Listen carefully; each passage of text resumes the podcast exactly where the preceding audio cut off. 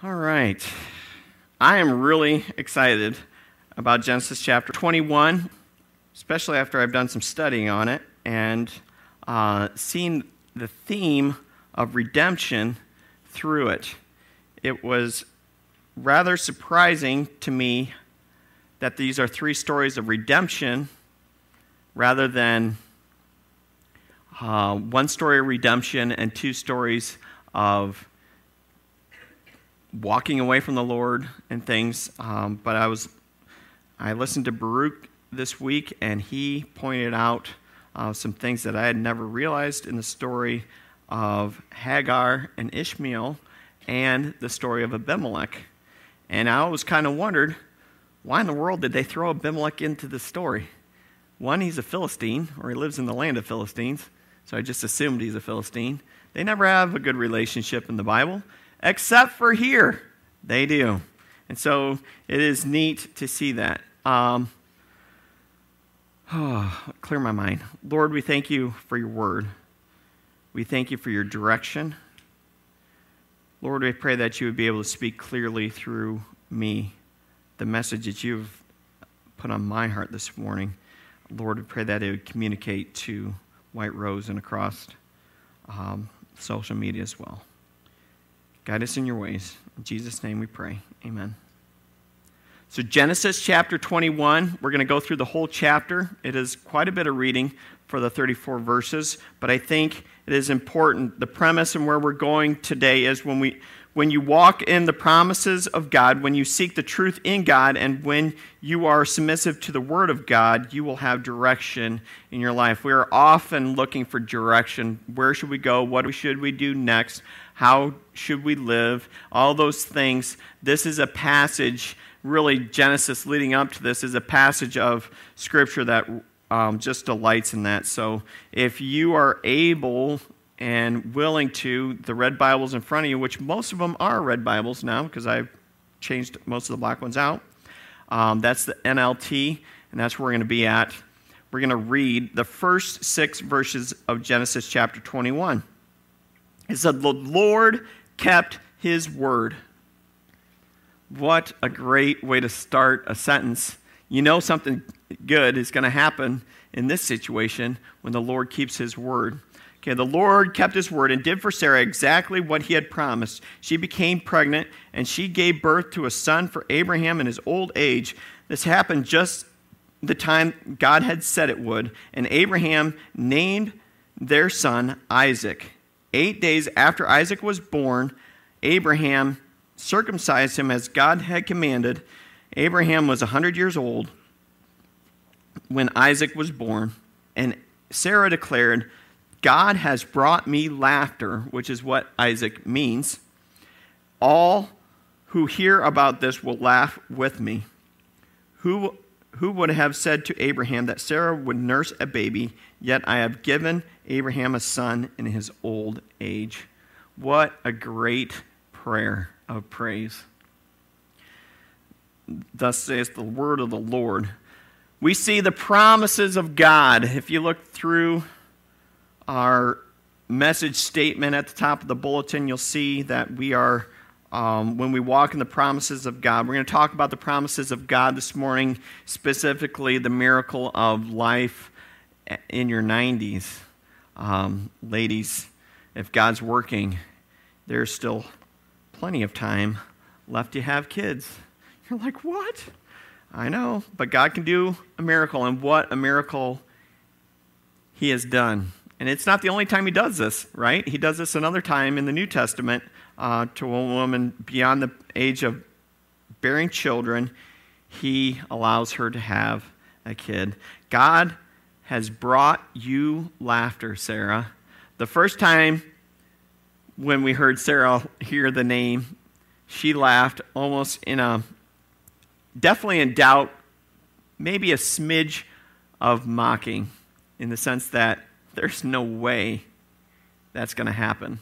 Well, she's looking at her own power. She's looking at her own authority, isn't she? She is not looking at the authority and power of the Lord. Now, she is laughing in joy. So I got to thinking, what has brought me laughter? What has brought you laughter? What are some of the things that you like to laugh at or laugh with? Uh, good friends help bring laughter. Uh, sometimes it's entertainment that we see.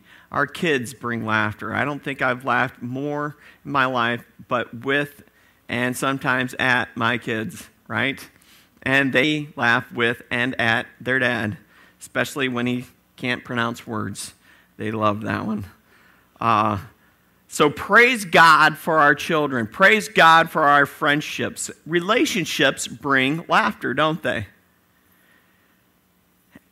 And praise God with it with the Lord that the Lord has supplied me with joy. With those things, He has surprised me with joy. So, wow. As we look back over the story, we see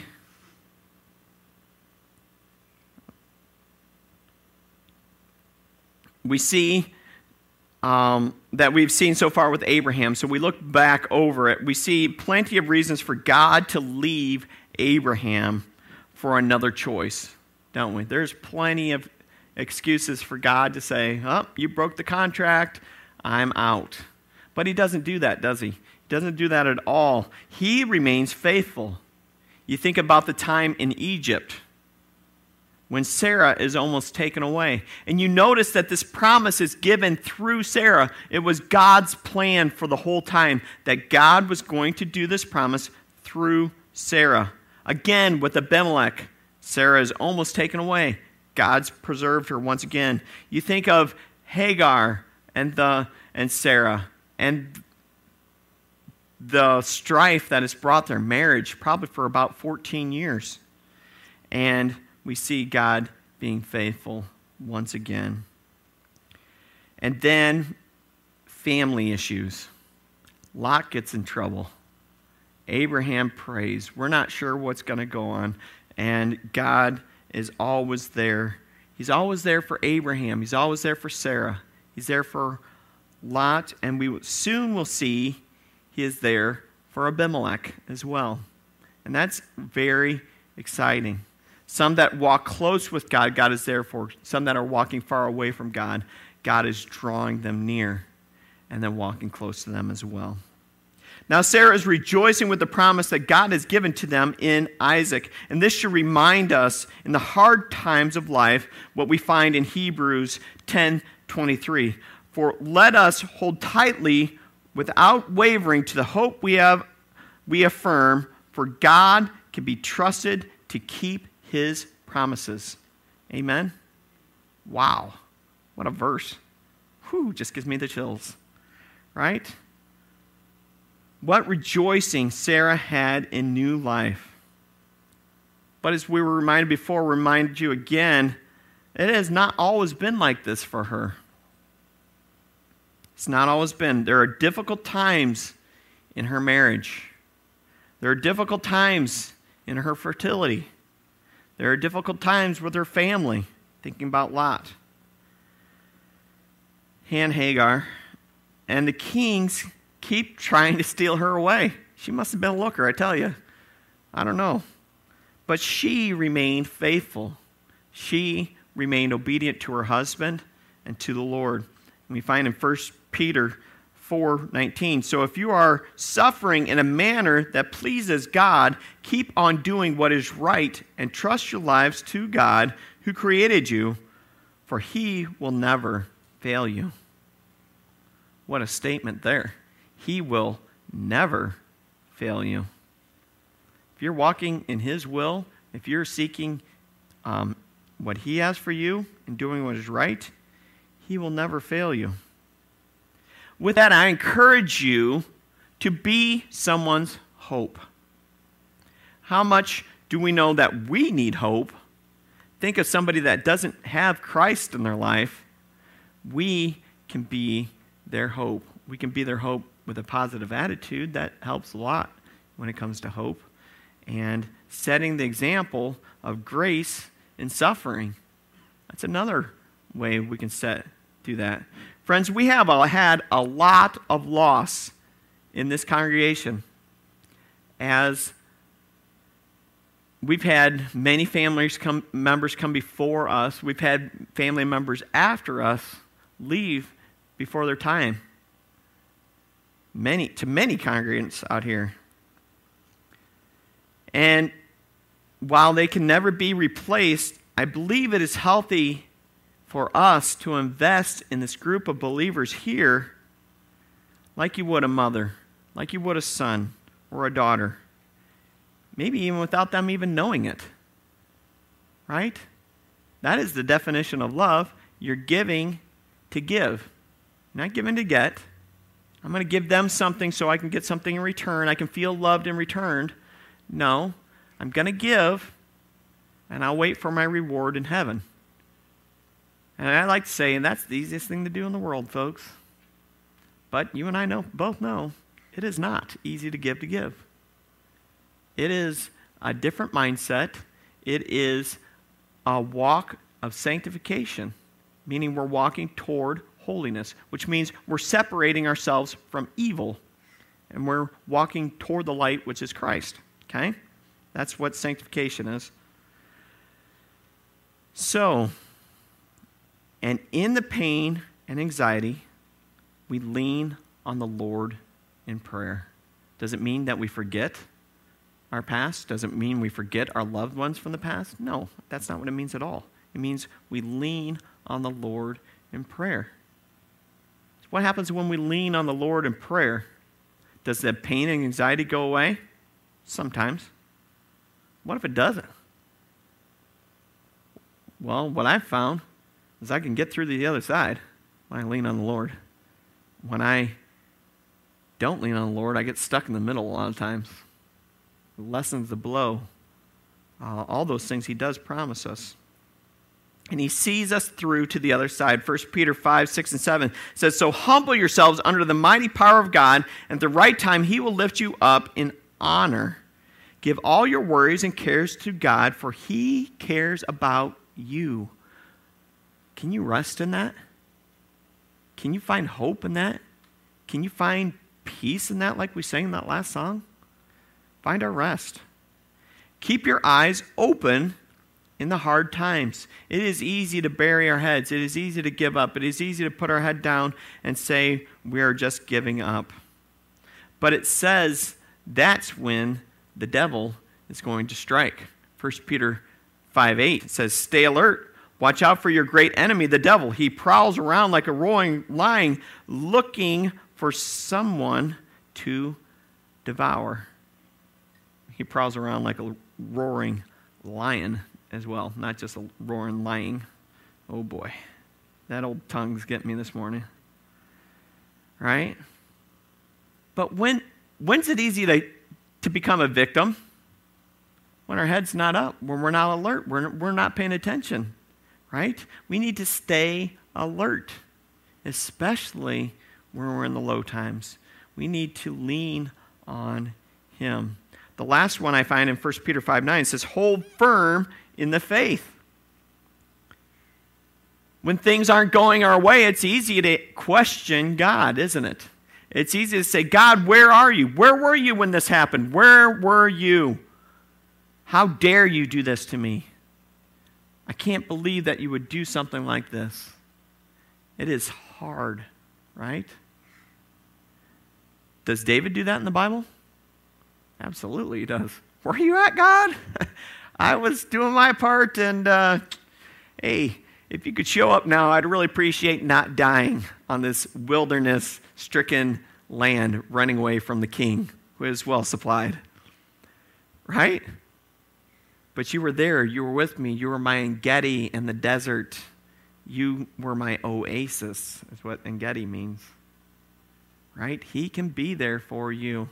So First Peter 5 9 says, Stand firm against him and be strong in your faith. Remember, remember, and dare I go to Lion King, remember Simba, right? Remember that your family of believers all over the world is going through the same kind of suffering as you are. You are not alone in your suffering. Friends, that's why we have a family of believers. So we can come together raw as we are. Come as you are, church, right? We've said that so many times.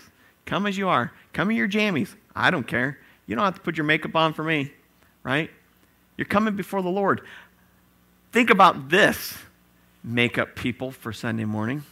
I know, I know I'm, I'm treading on some ground here. Did not God create you?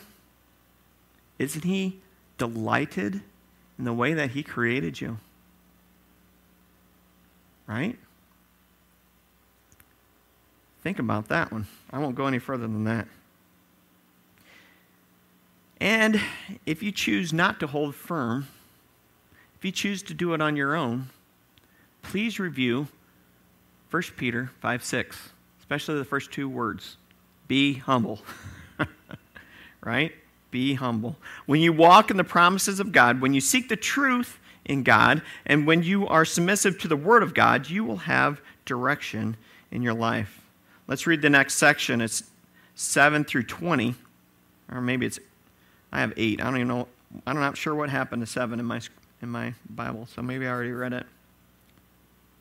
When Isaac grew up and was about to be weaned, Abraham prepared a huge feast to celebrate the occasion. But Sarah saw Ishmael, the son of Abraham, and her Egyptian servant Hagar making fun of her son Isaac. So she turned to Abraham and demanded, Get rid of that slave woman and her son. He is not going to share the inheritance with my son Isaac. I won't have it. This upset Abraham very much because Ishmael was his son. But God told Abraham, Do not be upset over the boy or your and your servant. Do whatever Sarah tells you, for Isaac is the son through whom your descendants will be counted. But I will also make a nation of the descendants of Hagar's son, because he is your son too.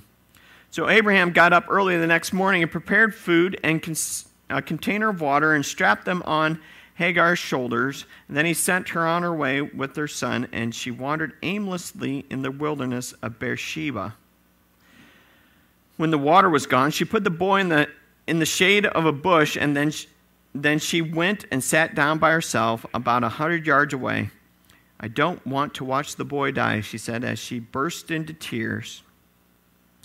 But God heard the boy crying, and the angel of, the, of God called to Hagar from heaven Hagar, what's wrong?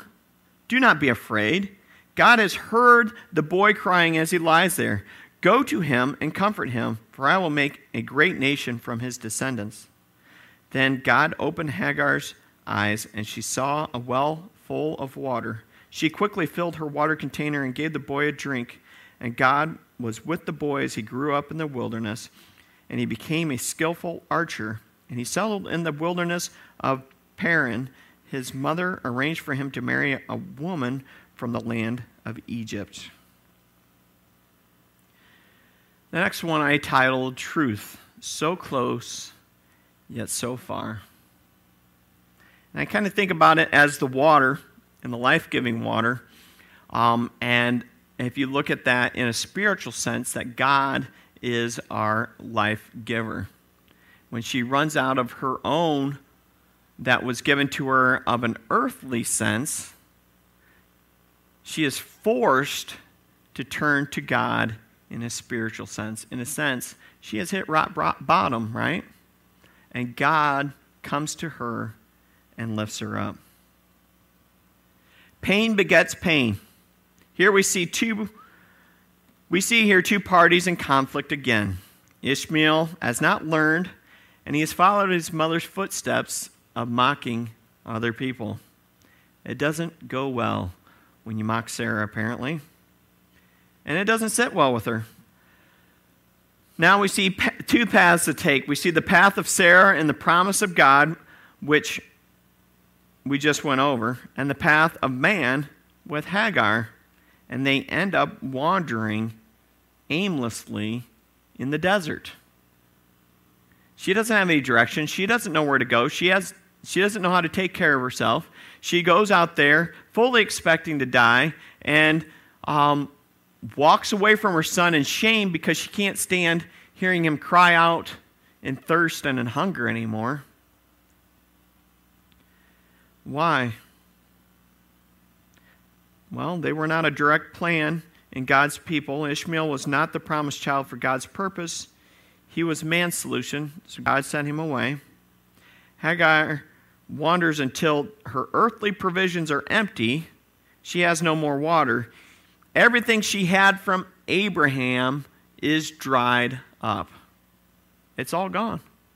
She can't do it by the things of this world anymore. Maybe her beauty is gone at this point. Maybe she's worn out her welcome with Sarah. She can't do it anymore, and she gives up. She walks away from her boy in shame. She's given up. She's hit rock bottom. Why does God respond to her? Is it because of her cries? No. It's because of Ishmael's cries. He hears the boy crying. And I say sometimes the Lord uses the pain of our children to open our eyes. Many times when kids are going through trials, the Lord is working in the parents' lives just as much as he is in the parents or in the child's life. God hears the boy's cries. God provides life-giving water for the boy. And Hagar benefits from that. The truth is so important. Not just any truth, but the truth from the Lord. I believe Hagar has had her own truth of the situation. She thought she was going to die due to the lack of water. Notice how the Lord provides by opening her eyes. The water was there the whole time. She just had to lift up her head. She had to come out of that despair. She had to come up and lift her eyes out of the depression and see that the Lord had already provided for her. She just needed to open her eyes. She needed to be alert. She needed to humble herself and seek the Lord. The water was there, but he lifted her head so that she could continue on. Truth. We have many versions of the truth today. We have our own perceived version. We have their perceived version. We have opinions in the world that believe that they are right and that we have the written, actual, absolute truth in God's uh, design for us, right? It's interesting when you talk to uh, someone who does is a lawyer. You have lawyers who look at the law and allow the law to interpret um, the boundaries, and then you have other lawyers who look at the law and say, how can we get around the boundaries that, that have been created? And that's two different ways to look at law. It's two different ways to look at life. I think one of them is more correct. I believe the first one is you look the law stays inside the boundaries. It's there to protect us instead of seeing how we can get around the law, which is um, it's sometimes necessary, but less and less. A reality, a aha moment that a friend and I came to this week at lunch was this. It is amazing how some realities look so similar to the truth, but they're so far away. Look at this example. It's like this If God is for us, who can be against us? That's scripture, right? We know that is true. So, let's substitute us and we'll stick White Rose in there. If God is for White Rose, who can be against us? Right? Still true statement. But let's take it a little further. If God is with White Rose, then if you oppose White Rose, then you're opposing God. Sometimes that is true. That is not always true, is it? That is not a true statement. But it sounds really good because we just walked down this truth trail and now we get to the point, but we, there is always something when we get into the if God is for us, who can be against us? It's if we are for God. Right? If we are walking in God's ways, then no one can be against us. But if we are walking outside of his ways, then he will oppose us. And if he opposes us, we are in trouble. Right? That is a big thing. This is true if we walk with God, if we trust and obey. But what did Satan do to Adam and Eve? He twisted the truth on them. Did God really say that? Did God really say you couldn't touch that? And it was a little twisted, at least on Eve, how she interpreted it. And they walked away. That's how pride got in, in front, and they walked away. And we can do the same. That's why we need to constantly go back to our source in the scripture for our truth. We were talking about it in context with the Mars Hill Church, and uh, he was listening to the podcast. I listened to it half of one, and I got the gist of it. And basically, is when if you get just off center, you are in trouble, right? Satan doesn't need to bump you 180 degrees. Satan just needs to bump you just a little bit to the right or a little bit to the left. And as you keep walking that path, you get miles and miles away from the source. And that's dangerous, isn't it? So Satan's not looking to, to come in there and say, you now need to become uh, all pastors of the house of Satan, and this is how we're going to do it. No, that would be 180 degrees opposite of the church.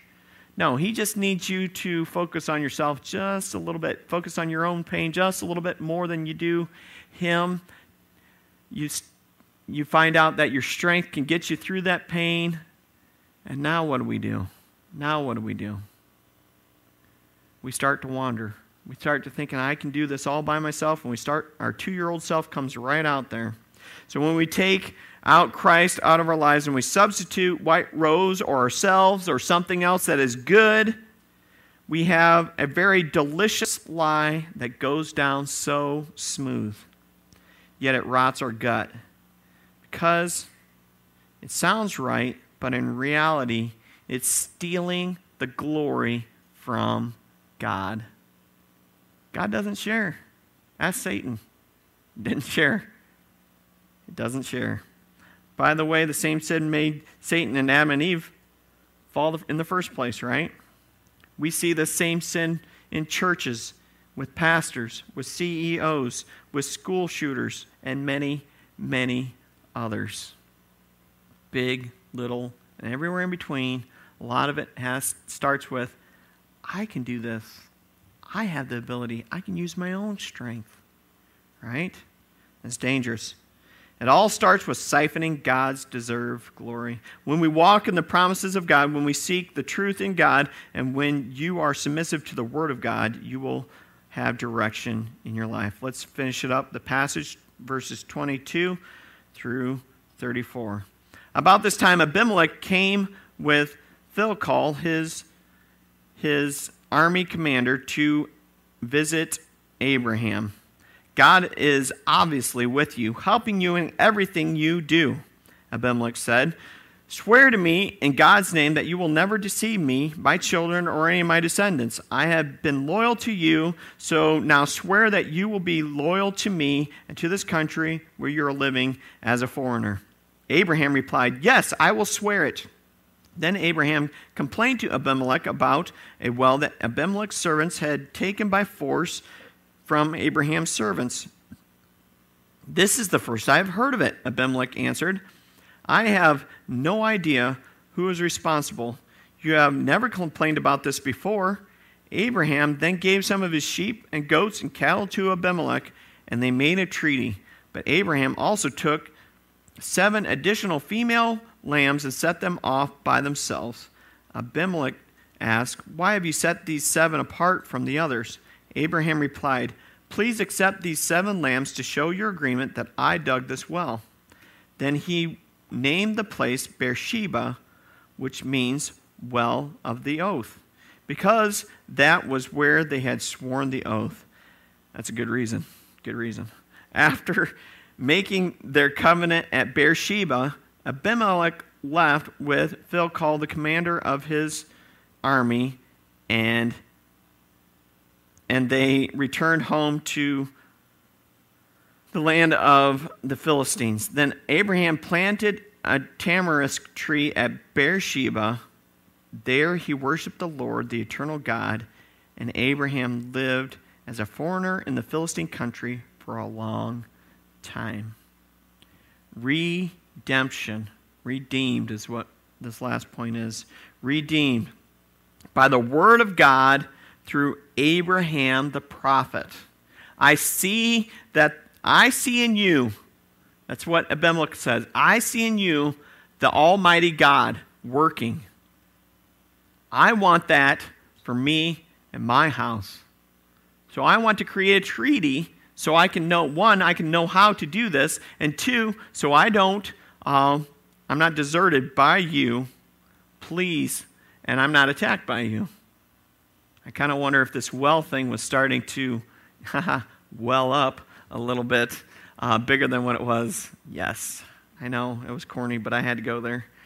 Um, I don't know if that's the case because Abimelech seems to be oblivious of that. And I think at this point, I think he's being very from the heart. Okay? So maybe some of his people have done this behind his back, and Abraham is giving it back to Abimelech to take care of. So Abimelech says that God is obviously with you. The application in that is that people are watching. People are watching, they will observe. It, are you being faithful to your God or are you being faithless? Are you honoring God or are you not? The next point is swear to me in God's name. Abimelech obviously recognized the authority that Abraham had recognized.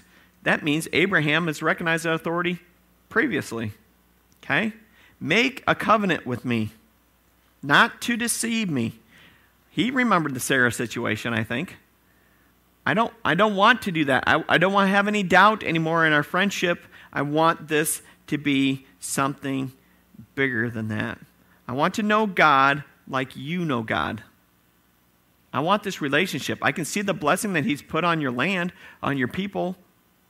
I want my people to know God like that. Not just me, not just my house, my people. He was a king after all. And they make a treaty. And then Abraham puts to bed this thing with the with the well and seven extra sheep to make sure they are good.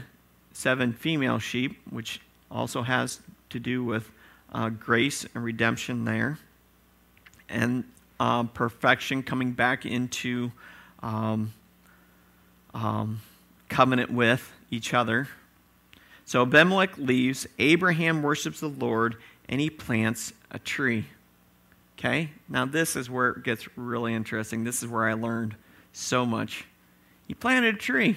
In the Hebrew, you know what that means to plant a tree? It means to plant a tree. But it also means, it also means this that Abraham planted a scholar there. Abraham started a disciple making community. He started a church right there at the well of Beersheba. So he's basically saying, You want to come and know what it means to be like me? Come be my disciples. God pursued the Philistines. He pursues the Philistines today. We just know them by a different name, right? So God is after them. He's after the Palestinians. That's the name that we call Philistines today. Abraham started discipleship training. When you get somebody in your life that says, What's different about you, man? What is different? There's something, I need this. What can we do? And God says, Hey, I'm going to show up. This is what we're going to do. What a testimony for us today. Has not Christ called us to do the same?